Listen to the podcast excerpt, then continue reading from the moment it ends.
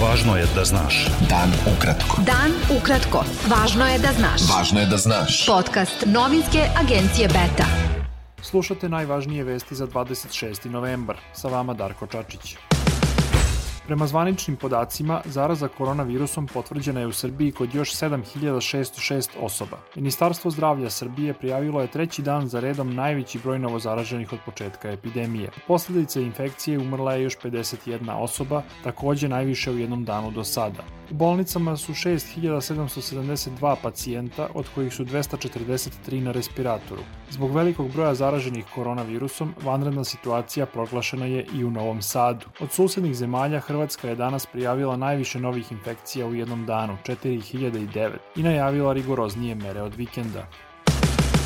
Vlada Srbije je usvojila nove mere za suzbijanje epidemije koronavirusa. Od 30. novembra do početka zimskog raspusta 21. decembra nastava će biti izvođena na daljinu za učenike od 5. do 8. razreda osnovnih škola i za sve učenike srednjih škola. Zimski raspust se završava 15. januara. Vlada je odlučila i da do 15. decembra produži trajanje mere o skraćenju radnog vremena, prema kojoj ugostiteljski objekti, kladionice i tržni centri rade do 18 časova, a prodavnice do 21 čas.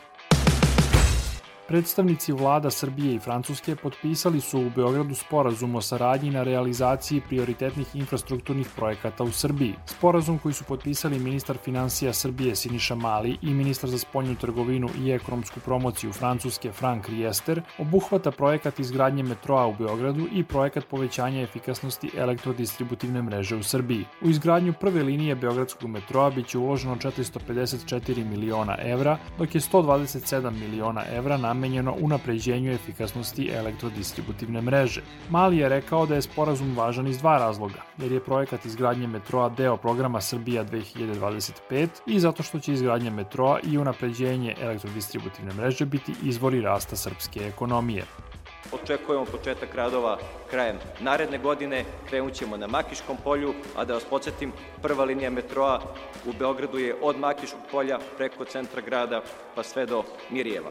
Drugi razlog je što, kao što znate, Srbija je lider u Evropi kada je rast BDP-a pitanju u ove, ove godini. Po projekcijama Europske komisije i Međunarodnog monetarnog fonda bit ćemo lideri i u sledećoj i u 2022. godini. Da bismo taj plan ostvarili, neophodno je da pronalazimo nove izvore rasta, izgradnja metroa, unapređenje naše elektrodistributivne mreže jesu izvori rasta naše ekonomije. Mali je kasnije razgovarao sa predstavnicima francuske kompanije Alstom o izgradnji metroa i najavio da bi memorandum o razumevanju koji bi formalizovao saradnju saradnju francuske i kineske strane na tom projektu mogao da bude potpisan u januaru.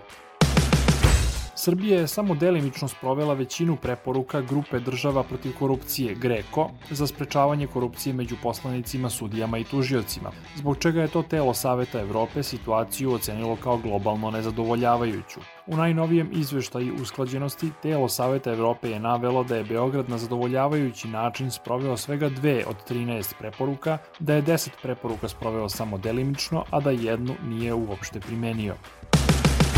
Kosovo i Srbija su prošle nedelje postigli memorandum o razumevanju za obustavu uzajamnih poseta, dok traju iskopavanja masovne grobnice u Srbiji u kojoj bi mogla da budu tela albanskih civila ubijenih 90. godina. Sporazum je prema izvorima iz Evropske unije sklopljen odmah nakon što je Priština odbila zahtev visokih srpskih zvaničnika za posetu Kosovu. Port parol Unije Peter Stano potvrdio je da je postignut sporazum, ali nije precizirao oko čega su se dve strane dogovorile.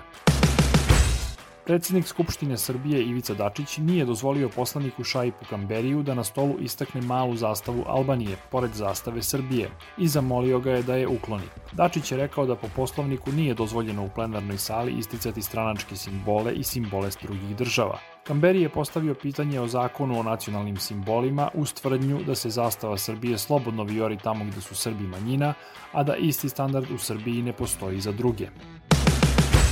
Poslaničke grupe vladajuće koalicije u Skupštini Srbije podržale su predlog da Brankica Janković ponovo bude izabrana za poverenicu za zaštitu ravnopravnosti, o čemu bi poslanici trebalo da glasaju večeras. Beta. Dan ukratko. Sud u Turskoj je na doživotni zatvor osudio 337 osoba proglašenih krivim za umešanost u pokušaj izbacivanja predsednika Redžepa Tajpa Erdogana u julu 2016. godine. Oni su proglašeni krivim za pokušaj rušenja ustavnog poredka, pokušaj atentata na predsednika države i ubistvo. Proces protiv skoro 500 optuženih za umešanost u puč trajao je tri godine. Oko 60 optuženih je osuđeno na blaže zatvorske kazne, a 75 je oslobođeno.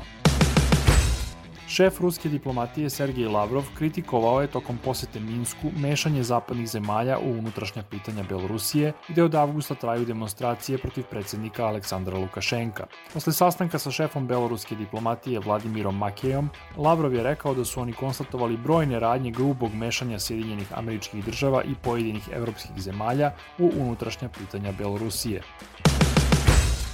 Prvi komercijalni avion iz Ujedinjenih Arapskih Emirata sletao je danas u Izrael. Premijer Izraela Benjamin Netanjahu označio je taj trenutak početkom nove ere na Bliskom istoku, izrazivši nadu da će i mnoge druge zemlje normalizovati odnose sa jevrejskom državom. Hiljade ljudi opraštaju se u Argentini od legendarnog futbalera Diego Armanda Maradone koji je juče umro od srčanog udara. Kovčeg sa telom Maradone izložen je u predsjedničkoj palati u Buenos Airesu, a od poštovalaca je odvojen ogradom u bojama argentinske zastave. Mnogi aplaudiraju dok prolaze, neki bacaju cveće na kovčeg, kao i šalove i dresove, neki salutiraju i uzvikuju poslednje pozdrave svom idolu. Bilo je to sve za danas. Sa vama je bio Darko Čačić, slušajte nas i sutra. Pratite nas na portalu beta.rs i društvenim mrežama. Važno je da znaš. Dan ukratko. Podcast novinske agencije Beta.